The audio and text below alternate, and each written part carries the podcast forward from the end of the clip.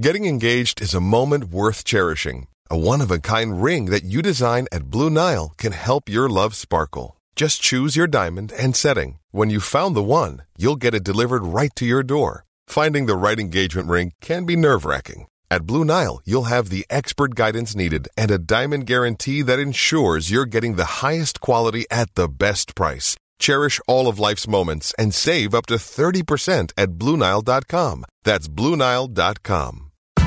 Thank you for listening to this Podcast One Sportsnet production, available on Apple Podcasts and Podcast One. If you like our show, you're going to love Under Review on Podcast One, presented by Bet Online. Get the odds, news, and insights from real industry insiders. This isn't your typical schlocky pick show. Get the real trends and info with your host, Damon D. Download new episodes of Under Review presented by Bet Online every week on Apple Podcast and Podcast One. The May 1st edition of the PFF Forecast, we're going to take a big, long look at the draft. We have some of our favorite trades, some of our favorite picks, which ones actually moved the win totals in any way, shape, or form. We've got a little Monday Night Football discussion, and then we're going to talk about the Green Bay Packers. Let's rock.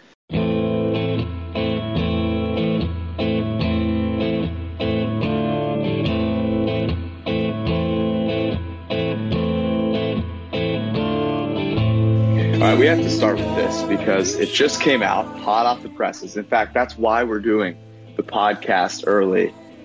Boog is in the booth. How excited are you for Tess, Boog, and Salt? Uh, Lisa, Lisa, Salt, Lisa, Lisa Salt are clearly the best person in that group, by the way, by a country mile. But uh, I can't say uh, I'm. I can't say that I am upset that there will be no uh, ambulance chasing on Monday nights this year. Are you surprised that this was the move? Like, what is this? I'm, I'm actually very curious about this from a broadcasting standpoint. Like, what does this say to you about ESPN? What does this say to you about the television landscape for football as a whole? I'm curious. Uh, well, it's tough because like we, you know, we basically get to help out, you know, uh, one of the more progressive, one of the better uh, broadcasts on, as in Sunday Night Football. Um, but you know, ESPN, it kind of looks like they're reeling a little bit, right? Because you know, yesterday it, it came out that ESPN the magazine was no longer going to be anything.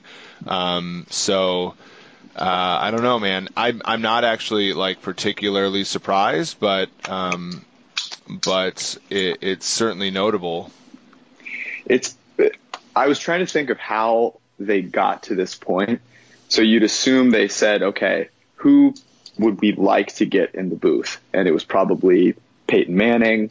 Maybe there was a coach out there. And I've heard like Bill Cowher's name thrown around, but you've got to figure what this says to me is they went after Peyton Manning and they basically said, we're either going to pay a ton of money for someone great or we're going to pay no money for, you know, whoever we've got, which is basically Boog, and it it sort of validates the the value of NFL football, right? Of live football. Like it doesn't actually matter who's calling the games. Yeah. Uh, people are going to watch them. Now, if you have someone great, that's awesome, right? NBC has Al and Cris, CBS has Jim and Tony, and then Fox has, you know, Joe and, and Troy, and they're all kind of their own unique spin on it. No one's actually watching those games just because of those guys but it helps them put on a good face. And ESPN basically said, we're, we're not going to pay a little extra to get a little bit better. I didn't realize that being on first name basis with one or two of the people automatically made you on first name basis with everybody else, but that was certainly a power move uh, there. You didn't even say Buck, you just called him Joe. I love it. I just think this is really interesting because you, if you went back a couple years and you said Joe Tessitore and Booger McFarland are going to do Monday Night Football, I think a lot of people would be really su- very surprised with all of the efforts that I think ESPN was tr- was doing to make Monday Night Football in that same category of prime time, which it sort of always had been. Um, but is that I- true though? Because I feel like so I know our friend Mike, you know Tirico, but I call him Mike because we got a good vibe. Um, you know, he was on, but he was on with, on Monday Night Football with Tony Kornheiser. You Right, know, right. And, and Dennis Miller was was with Al at, on Monday Night Football with Boomer Esiason, who wanted to kill him the whole time. So you know, we've had we had Dick Stockton and Matt Millen. Right. But so, those were those were still a t- like this that those didn't seem none of those were punting right like to, the Tony Kornheiser experiment the Dennis Miller experiment those were all progressive this isn't progressive at all this is just moving this is this is literally taking That your baby your- when he gets when he gets too big for the the high chair and moving him into a regular chair that's literally all this is You're just you're just biased because you think that progression in football is moving more towards the passing game, where you know who who are we? We Boog might be the progressive one, trying to get us to run the ball more and stop the run more. All right, that's where that's where you've lost me. Anyways, it's going to be great to see Boog in the um, in the booth. I wonder if uh, here's a here's a good question: Will Boog, will Tess and Boog be in the booth when Daniel Jones makes his first start in 2022? No, Okay, they'll be That's in it. a booth, but not Monday Night Football. Oh man, I just imagine Booger. It's the, like the year is 2022, opening week. Daniel Jones finally making a start because Eli died or something, and like Booger is suspended above the field in a hot air balloon at that point. I yeah I. The problem with Booger is that he was he was not as Wait, dominant. sing- singular. Well, no, because if you look at the NBA broadcast, the most brilliant part of it is is Chuck going after Shaq and vice versa. Both of Sure. those men are Hall of Fame basketball players Right, who are both out of their game. out of their mind, right? Boog Yes. just is like a was a pretty good three technique, and now and he gets to like have That's the true. same stature as Shaq. I feel like I feel like if we if we could find like crazy old player like like Jim Brown is too smart for this crap, you know. So Right, like right. we just we just don't get blessed with it in, in football. No, Alan. Page is a Supreme Court justice in Minnesota. He's not doing this nonsense. That is a good point. Okay, let's move on to things that actually matter somewhat on the field. Your, uh, we're going to talk about win totals and some of the things that happen in the draft that you should actually sort of pay attention to. Um, but there is a non-draft related move that actually does impact some things, and it just so happens to be your your Chiefs. Um, it doesn't look so good for the, the future of Tyreek Hill or your Super Bowl hopes and Well, dreams. yeah. So the only, so looking at a certain sports book, the only Super Bowl odds that changed after the draft were the Chiefs moving from plus 750 to plus 800 on the Tyreek Hill news. Now, it could have been because of the Frank Clark news or the fact that they didn't draft a corner for like the 17th straight year or Your it- ability to throw shade with, in a subtle way is really spectacular, by the way. but in this way, I believe it was because of the Tyreek Hill news. No other uh, in the, at that particular book, no other Super Bowl odds changed appreciably through the draft. And I think a lot of that is just that they're sort of like, you know, uh, inferring like Kyler Murray will be drafted first overall by the Cardinals, you know, and then every other quarterback besides him is really not going to move the needle much. Right. No, I, I think I don't think that they lost. Um, they lost probability of winning a Super Bowl in the minds of Vegas because they picked up Frank Clark. I don't think anyone is quite as woke as that out there setting lines. Speak, speaking of woke, is Tampa Bay woke? You just wow, you are really you don't want to talk about this, huh? I well, I think the Chiefs are in real trouble. I don't disagree. I sent you our fantasy projections for their wide receiver group, and they are funny to say the least. Um, but yeah, I mean, listen, this is a cathartic part of my week. You know, getting to do this with you. Let's not let's not inject negativity. I mean, we're gonna have to talk draft, and I'm not super stoked on the Niners draft, so we'll we'll get there at some point. But the, this worries me from a betting standpoint. If you have Chiefs Super Bowl futures, like I'm not worried about Mahomes and Reid, but Tyreek Hill did a lot for that offense, um, and they can't particularly cover well, so I'm a little nervous. Uh, but you want to talk about Tampa Bay? You love Tampa Bay. Go ahead. Yeah, so Tampa Bay, I think our article is either coming up to today or tomorrow on their win total. We like their over six, six and a half. Um, but I look at their draft. I think to myself, they're like a classic example of like the question: Is this team woke? Right? Um, they go, they go coverage linebacker at five, corner, uh-huh. corner, safety, and then they come back over the top in round five with a kicker, right? So like they make four good decisions. They order everything fairly well. I think that the Devin White as a linebacker is a better value at the, you know than the like the way that the corner market shook out. They ended up with J- Sean Bunt- Bunting, Jamel Dean, Mike Edwards in the secondary, and then they go and draft a kicker. After everything we know about kickers in the draft, uh, they go and get this gentleman Matt Gay at 145. So I, I like where Tampa Bay's heading. I think they're, but then their draft is a classic example of oftentimes when we see teams that look like they have woken up to what it's really like to make good decisions in the NFL, we see that it's kind of a collection of randomly good decisions and randomly bad decisions. I really would would like to get inside the the minds of the Bucks decision makers to know you know like were they were they saying they're like look we need to get coverage players or were they you know like there's so many permutations of of random ideas that could have resulted in these draft picks like mm-hmm. what if mm-hmm. they're sitting there and just like you know you know what we need Bruce we need big corners that can stop the run like like that legit or they could just be enamored with the fact that um that Devin White is is a physical beast and he's going to stop the run. Yeah. You know, they could be totally ignoring the value in these players, and I think the Devin White pick was really, you know, it was high, obviously, but um, the, the corner market was not strong, so they leverage the ability to, to find coverage at another position that is valuable. You know, we see what Bobby Wagner and Deion Jones can do for a team, so.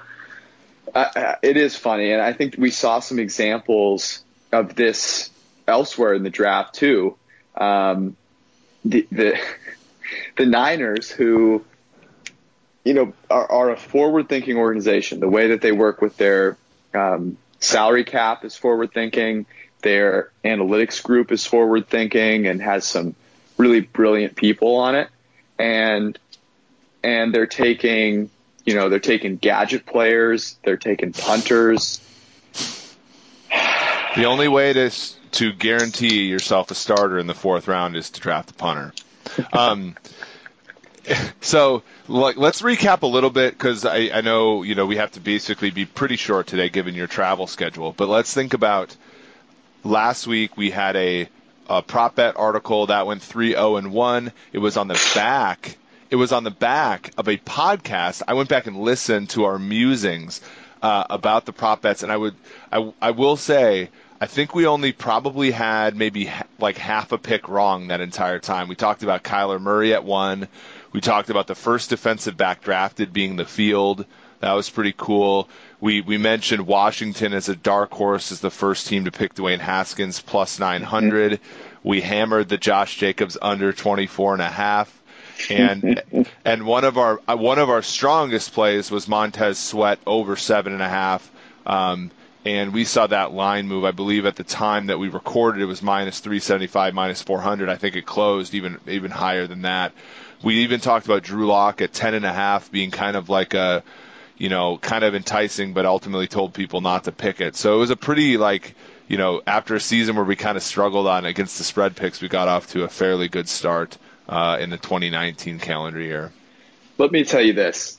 I I was nervous. I, I, I got to be honest. I was nervous for the draft show because I wanted it to go off well. I'd put a decent amount of work into trying to get that like portion before the draft to go off without a hitch. But I was more nervous by 10 times 10 times about that number one pick because as soon as Kyler Murray was picked, I had to check a couple of balances just to just to get my my heart rate going a little bit, get a little excited because I had invested very heavily in Kyler Murray going one to Arizona. And for that reason, I didn't really bet on any of the other ones, yeah. except for the, the Josh Jacobs one was an absolute lock. Um, and then I actually ended up going with Drew Lock under 10 and a half for like just a few pennies because to me, it made so much sense for the Broncos to take him. Of course, they ended up taking him. Uh, just wasn't at 10, obviously. a couple of the other so, ones we printed out were pretty good. Daniel Jones was the second quarterback taken. We printed that at plus 180.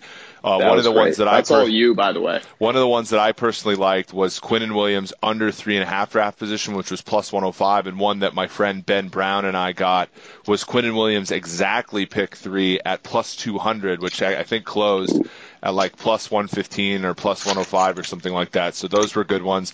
Over one running back select in the first round was plus two plus 350 at one point during the week, and then closed at about plus 200, plus 250. That one we said was a free roll basically because there was no way the Raiders were going to let Josh Jacobs go off the board at 24 and a half, 20, you know.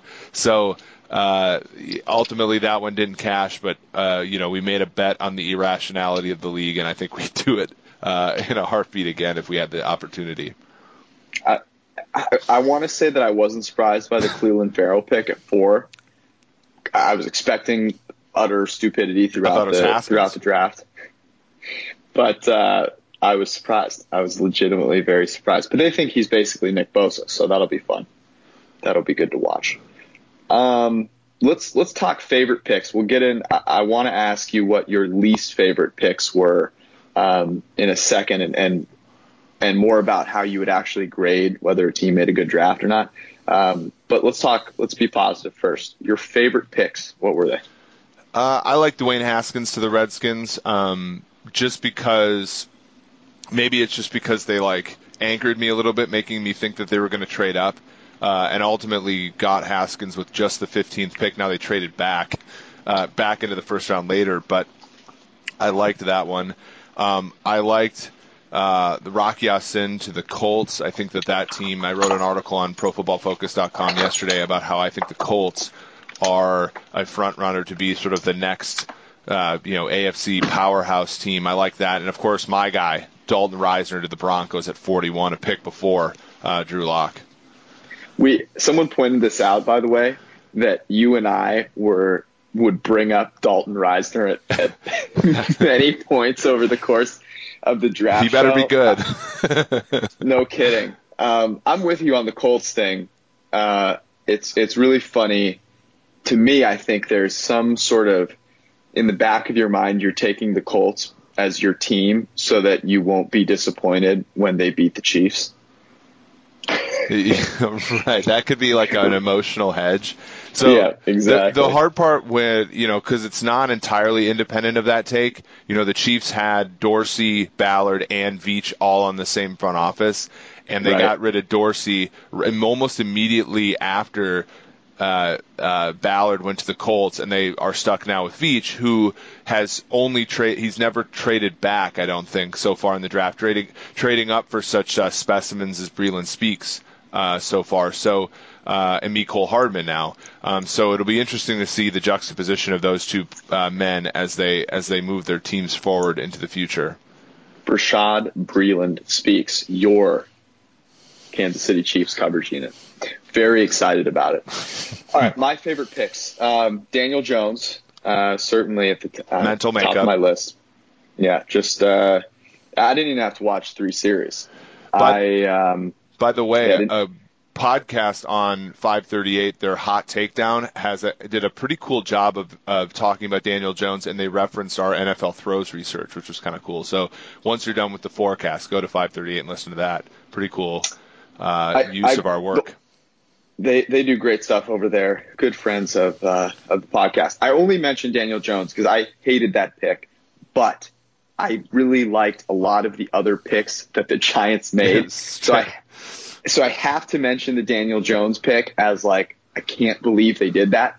But if you are going to absolutely make an asinine choice at any position, at least you have to be selecting a quarterback like that at the very least. So whereas the Raiders just decided to punt on absolutely everything, at least there's a sliver of a chance that this pick could help the franchise.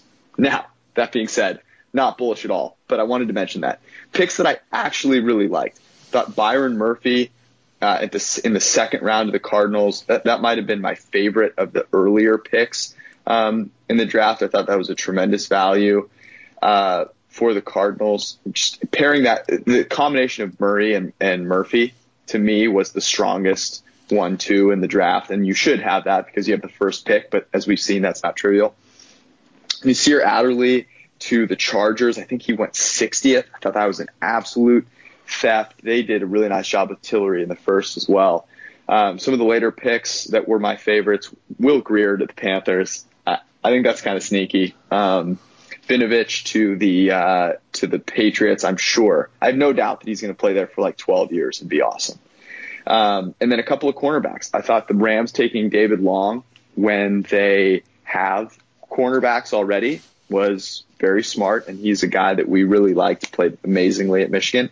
And then Greedy Williams, uh, whether or not he had some character issues or whatnot, the, the man can play football, and maybe he fell because of tackling ability, in which case that is absolutely hilarious. So um, th- th- those are my favorites. I know I have a longer list than you, but no, that's um, I got carried away. I think I think Arizona draft will be a nice uh, audit of PFF, right? Because we right. it, I think there's you know people in the industry that certainly think that the Arizona Cardinals botched the draft, um, but from our perspective, Hakeem Butler, you know, Andy Isabella, Byron Murphy, uh, and and Kyler Murray just in in those picks alone, uh, you're going to get I think a, a really change in complexion of that team and uh, and you know if our grades are worth as much as we think they are, uh, that team's going to improve and I think improve pre- relatively quickly. You talked about Greedy Williams. I think it was interesting because he was I liked the pick and I think Cleveland, uh, you know Cleveland's going to be a hard team not to not to like in the future Indianapolis, though, as you talk about them again, they traded that the Greedy Williams pick as a part of a, a few trades, right? So Indy mm-hmm. traded out of the first round with Washington. Washington picked Montez Sweat at 26. Indianapolis got a 2020 second round pick from Washington, which, given Washington's roster, can be like the 33rd pick in the draft, right? And yep. and then they eventually traded that pick again uh, you know, the, they picked, they got 46 from Washington. They traded that to Cleveland for Greedy Williams. They ended up getting 49 and 144 back from Cleveland. Those two picks, the the one with Washington was a 54% win uh, for Indianapolis. The one with uh, Cleveland was a 52% win for Indianapolis. Mm-hmm. That is like sort of the incremental edges um, that that Bill Belichick has been hitting for all these years, and we're seeing a team uh, in Indianapolis consistently doing that. So, you know, we both like players certainly, but for me, this was like my favorite part of the draft was just seeing some of the teams just act very intelligently. Well, that gets to something that I wanted to talk about, which is if you if I said, "Hey, Eric, like, go grade the drafts," where how are you how would you do that? Because I have a couple of thoughts on. I think a lot of the ways people do it are, are wrong. So, what were, would be some of the things that you would put kind of first on your list, first, second, third on your list as far as grading how well teams did? Yeah, because we're getting a lot of this with like, and not to bring up the Chiefs again, but the Frank Clark thing, right? Like, oh, right. who's going to be there at 29? Well, it's like, well, it's not just 29, right? It's 29, 20, 22nd, and a and the money. So for me, like I think all of that has to go, and you have to have basically a projected WAR for the team. You have to have a, a WAR per draft position for every draft position. Um, you have to have like what would be in place of that player at that spot. So that, and it's so it's not a trivial question in that like, you know, if the if the 27th overall pick is always you know is worth certain amount of WAR um, but you take a center there because your team is depleted there. A center's wins above replacement is not going to be as high as the quarterback who's taken at 28 on average, right? So you, you, it's a really tricky problem, but I do think you know you basically do. You can't just look at a list and be like, oh, I like all those players, so it's an A, right? You have to look at what right. was given up in those spots. Like, you know, with with Philadelphia, like you know, we think the Eagles are pretty smart. Andre Dillard's a great pick, but they did have to give it. He's more than one draft pick, right? So he has to basically be worth more than one draft pick. Uh, relative to those positions to be worth that trade. So all of those things have to factor in, and I think like mainstream draft folks ultimately don't bake those into their grades. Yeah, no, they, they are very much player driven, and I think if there's anything that we've learned, it's that the draft and your ability to intuitively, you know, whatever whatever GMs are using to pick players is not a very good system and it's pretty much random, you know, whether that player works out. So a lot of what you have to base the grade on is what did you do from a positional value standpoint? And what did you do from a draft pick accumulation standpoint or draft pick value standpoint? In other words, you have to view the trades down. If I don't like the two players that the Colts got in, you know, as a result of their trades or two of the players that they got in result of those trades, you can find five other people that love them. So it, that speaks to the volatility in the, in projecting players. So yeah, we need to get better at projecting players, but I think a much bigger part of the grades that you give out to teams, and you can grade teams. That that is, it, it is false that you yeah. should not be able to grade teams' drafts. You absolutely should be able to, but a bigger percentage of it needs to be, you know, what they did with their picks to accumulate more value. Something that obviously we're working on, but I think it's an interesting conversation to have. I want to get to my favorite pick in a second, but I think this will lead into it nicely. What is your what are your least favorite picks of the draft? Well, I think Clelin Ferrell is clearly the one, right? I mean, when you're Oakland, you came into the draft with a with a clear opportunity to build your team, um, and instead of getting three first round picks, you probably got half of one, right? And so. Um, that's that's really tough to stomach. We talked about this on the draft show, um, but it's not just about getting good players or getting your guys, right? And and the flip side of this is exactly what you just talked about. It's also not about like you know, if you don't like Rock Ya-Sin at, you know, when the Colts picked him, you also like you have to like grade him on a curve because he's worth like 0.7 of a draft pick, right? Because the the Colts traded back, right, to to get him, and so like whereas you know Clelin Ferrell, you know you can like him all you want, but he's being graded relative to fourth overall picks, and so even if he does really well, like it's still not necessarily a great pick uh, for Oakland. So that was my least favorite one.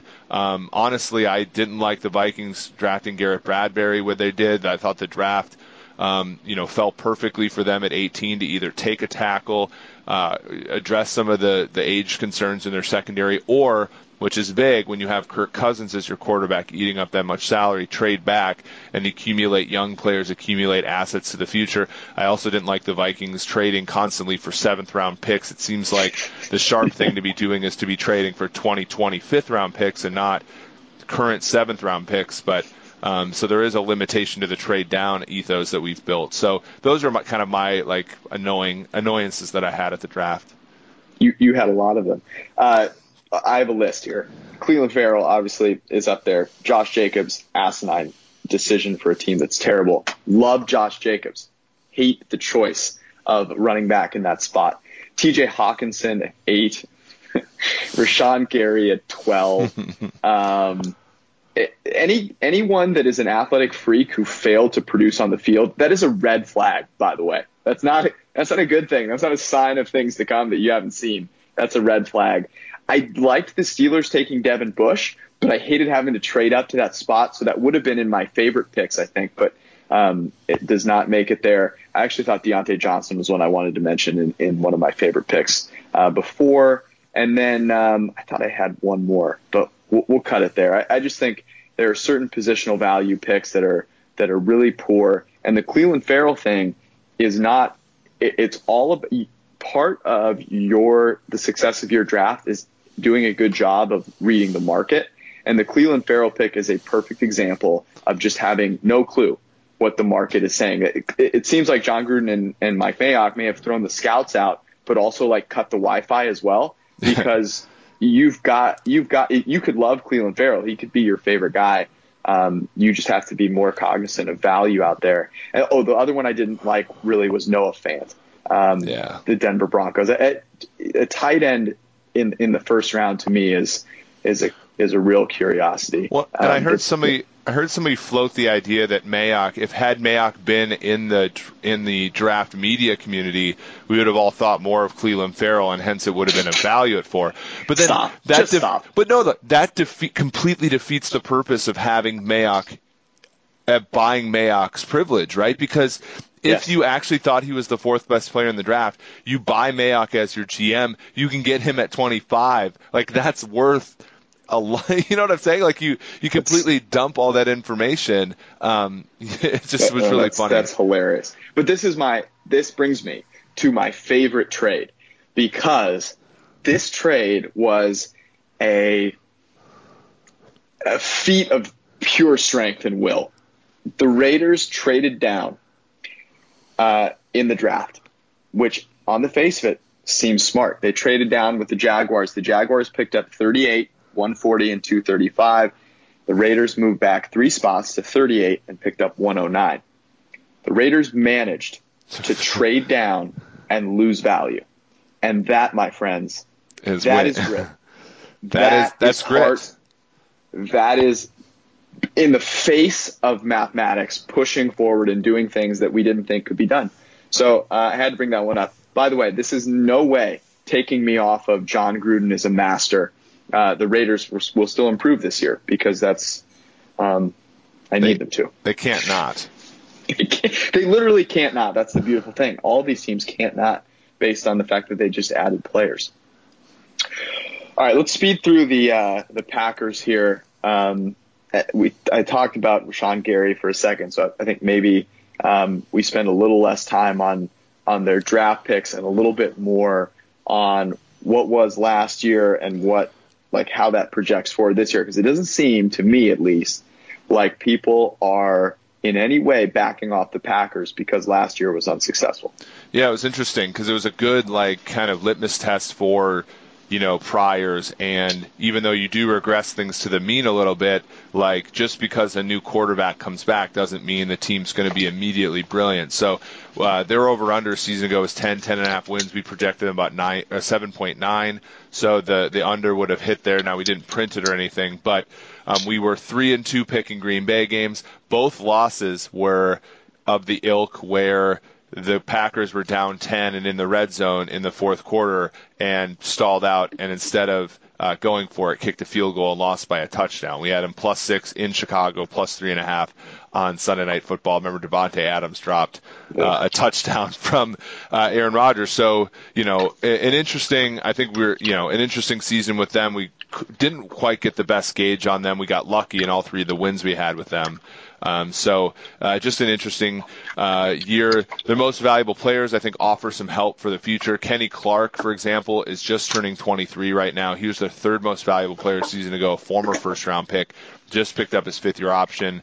Jaire Alexander was a sixth uh, most valuable player, first rounder a season ago, and then of course Rodgers, Davante Adams, uh, David Bakhtiari. So some some reasons for, for optimism for them, um, and you know they they've done a pretty good job uh, in free agency. They picked up Za'Darius Smith, Preston Smith worth about a half a win between those two a season ago.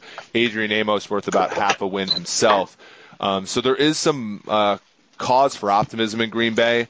Um, I think that that division is far more uniform in you know probability to win the division than people think, but uh, ultimately, like they have a tough schedule ahead of them with Minnesota and Chicago and possibly Detroit emerging. Over under of ten and a half wins that seems high to me, and um, by our simulation would be high as well. There's always the worry because they have such a high end quarterback that can always sort of push you over the top. And of course, you, you they brought in all those players that can play coverage, and you're like, well, if they can just sort of put a couple of things together. But I'm not nearly as optimistic about the young coach thing working out for them. It didn't really do much in in um, uh, Tennessee, so I think the under might be one of my my favorite um, Yeah. bets come come the start of the regular season. I thought it was hilarious that Sean Kaiser managed to be uh, least valuable player for the team given the amount that he played. Um, I, it, LaFleur will be very interesting because it will see how much you know weight his word really carried in in Tennessee. We'll see how much things actually do sort of change. Um, anything else that you found really interesting? I thought the Jace Sternberger pick was nice. It's a reason why you don't take Noah Fant in the first round, in my opinion. Um, but any other things about the Packers before we talk about Aaron Rodgers? Yeah, Elgton Jenkins was a good player in our projections. I liked him as a second round pick. Now it's interesting. It depends upon the book you look at. They on on certain ones are nine and a half. Some of them are even down to nine uh, really? for their win total. Um, we would still probably think about the under there only because. Yeah. Of uncertainty, but here's the th- here's the kicker. I think if you are a Green Bay backer, you're going to look at their strength of schedule. They're 19th in, a, in opponents' PFF ELO. Um, but they are second in opposing defense. Now that's because of Chicago and Minnesota are four, you know, 25% of their schedule. Um, right. But we, you know, we are banking on some sort of regression from those two. So if you're a Green Bay backer, um, I think the schedule is favorable to them because defense regresses, and you might get some market correction there. Um, but not you know, a Green Bay Packer, a Green Bay backer. A Green Bay backer, that's for sure. So let's talk Rodgers because he's been an interesting he's been an interesting uh, uh, sort of I wouldn't say thorn in our side in terms of grading, um, but certainly somebody who has puzzled us because he doesn't do a lot of things that get downgraded. Um, but he also that offense was only 15th a season ago uh, in EPA per passing play. It, he's fascinating, and to me, this season will be this may be his most important season He's finally away from Mike McCarthy, and to, there was a certain amount of fu in the way he played last year that made me think maybe it's implicit, maybe it's explicit, but he is doing he's doing some things to sort of kick Mike McCarthy's butt out the door. The highest uh, average number of throwaways, uh, almost three per game, um, which is absolutely absurd. Uh, the two times that he's won MVP, he's been less than one. Yep. Um, and uh, so, uh, I'm sorry, uh, let me read this more correctly. At, relative to the average um, league rate, he was throw, throwing the ball away 2.8 times more often than the average quarterback. But uh, but it, it gets the point across where he was like, "There's no way that I'm going to take chances to damage my stats you know, I'm not throwing in any interceptions. Right. To risk putting this team over the top for um, for Mike McCarthy, and there were some really peculiar things um, about kind of some of the data points that we expect him to be great in. Um, he was just 25th out of 35 in limiting uncatchable throws. This one really stuck out to me. He was 14th in grade from a clean pocket, second under pressure.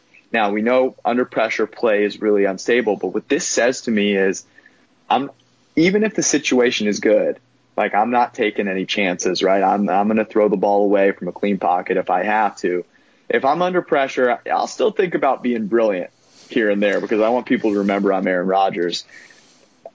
It was such a weird season. I'm almost yeah. completely writing it off.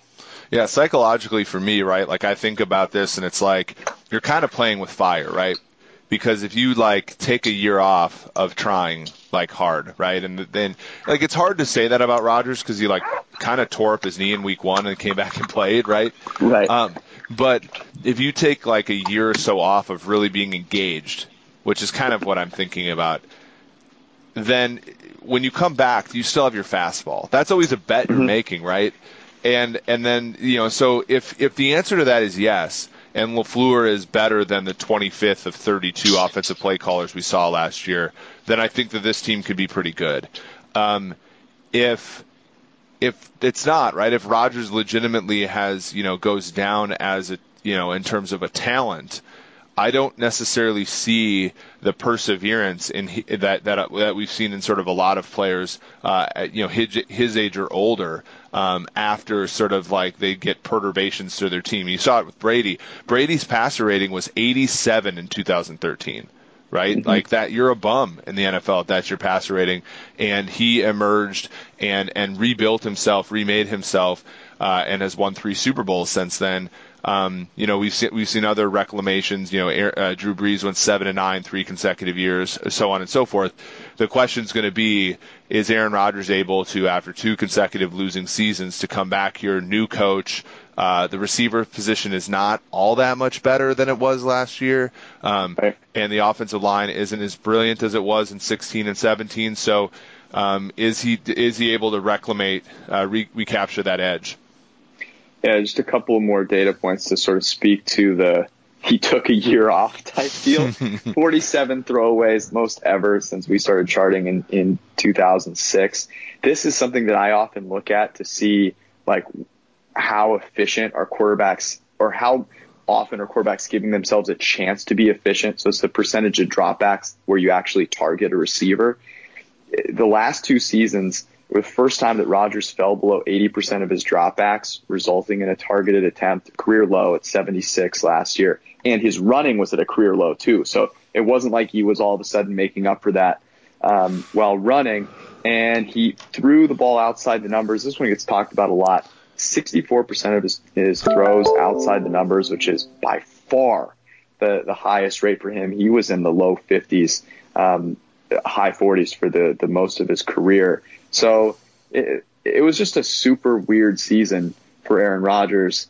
And people are going to jump right back on the horse, right? There's no doubt about it that he's earned the leeway that he's going to get here. And I, I can't, I'm not going to bet against him. Are you? I mean, are you actually like super confident that he can't take his team over the top? No, No and and that's why even though our numbers, you know, said one thing a season ago, I don't think either one of us was like sort of rushing to to to bet that side, right? I mean, Nope. it, it was it, it wasn't something that we were super, you know, invested in, and and frankly, we didn't pick a ton of Green Bay games, and when we did, we backed them uh, more often than we didn't. So, um, you know, I I think we're on the same page there. Uh, it'll be interesting to see again. It'll probably be another audit of our grade system. I think like you know we the the famous Aaron Rodgers game where he didn't grade that well against the Chiefs despite having uh, you know a great stat line. You know, preceded a pretty much 16 game stretch of him not actually playing well. Um, will this, you know, collection of plays where he graded okay, but his offense didn't do particularly well, precede an emergence for him in the future? Yeah, it'll be a very, very interesting season. That whole division is going to be interesting. I'm excited when we for when we actually do the the uh, look ahead for that division because I think it's a really fascinating one with your Vikings, my Bears, the Packers, and the Lions. It should be pretty interesting. I'm going to hop on a plane. I'm coming back to see you, man. I, I just missed you too much. I had to had to make my way back. Um, means a lot. anything for you, man. Uh, we will not be doing a special Kentucky Derby podcast, but I hope everyone enjoys uh, the Derby. Make sure you check out our first locks of the summer win totals article uh, that should be out relatively soon, uh, probably by the time you're listening to this. And uh, shoot Eric some Twitter questions. Peace out. Rule the day the plant based way with the new vegan mixed berry from Smoothie King. Powered by whole, non GMO fruits, oat milk, and vegan protein, it's a dairy free plant based smoothie you can feel great about. With 13 grams of protein and half your daily fiber, it's an easy way to get the essential nutrients your body craves. Skip the line and order online for pickup or delivery. Smoothie King, rule the day.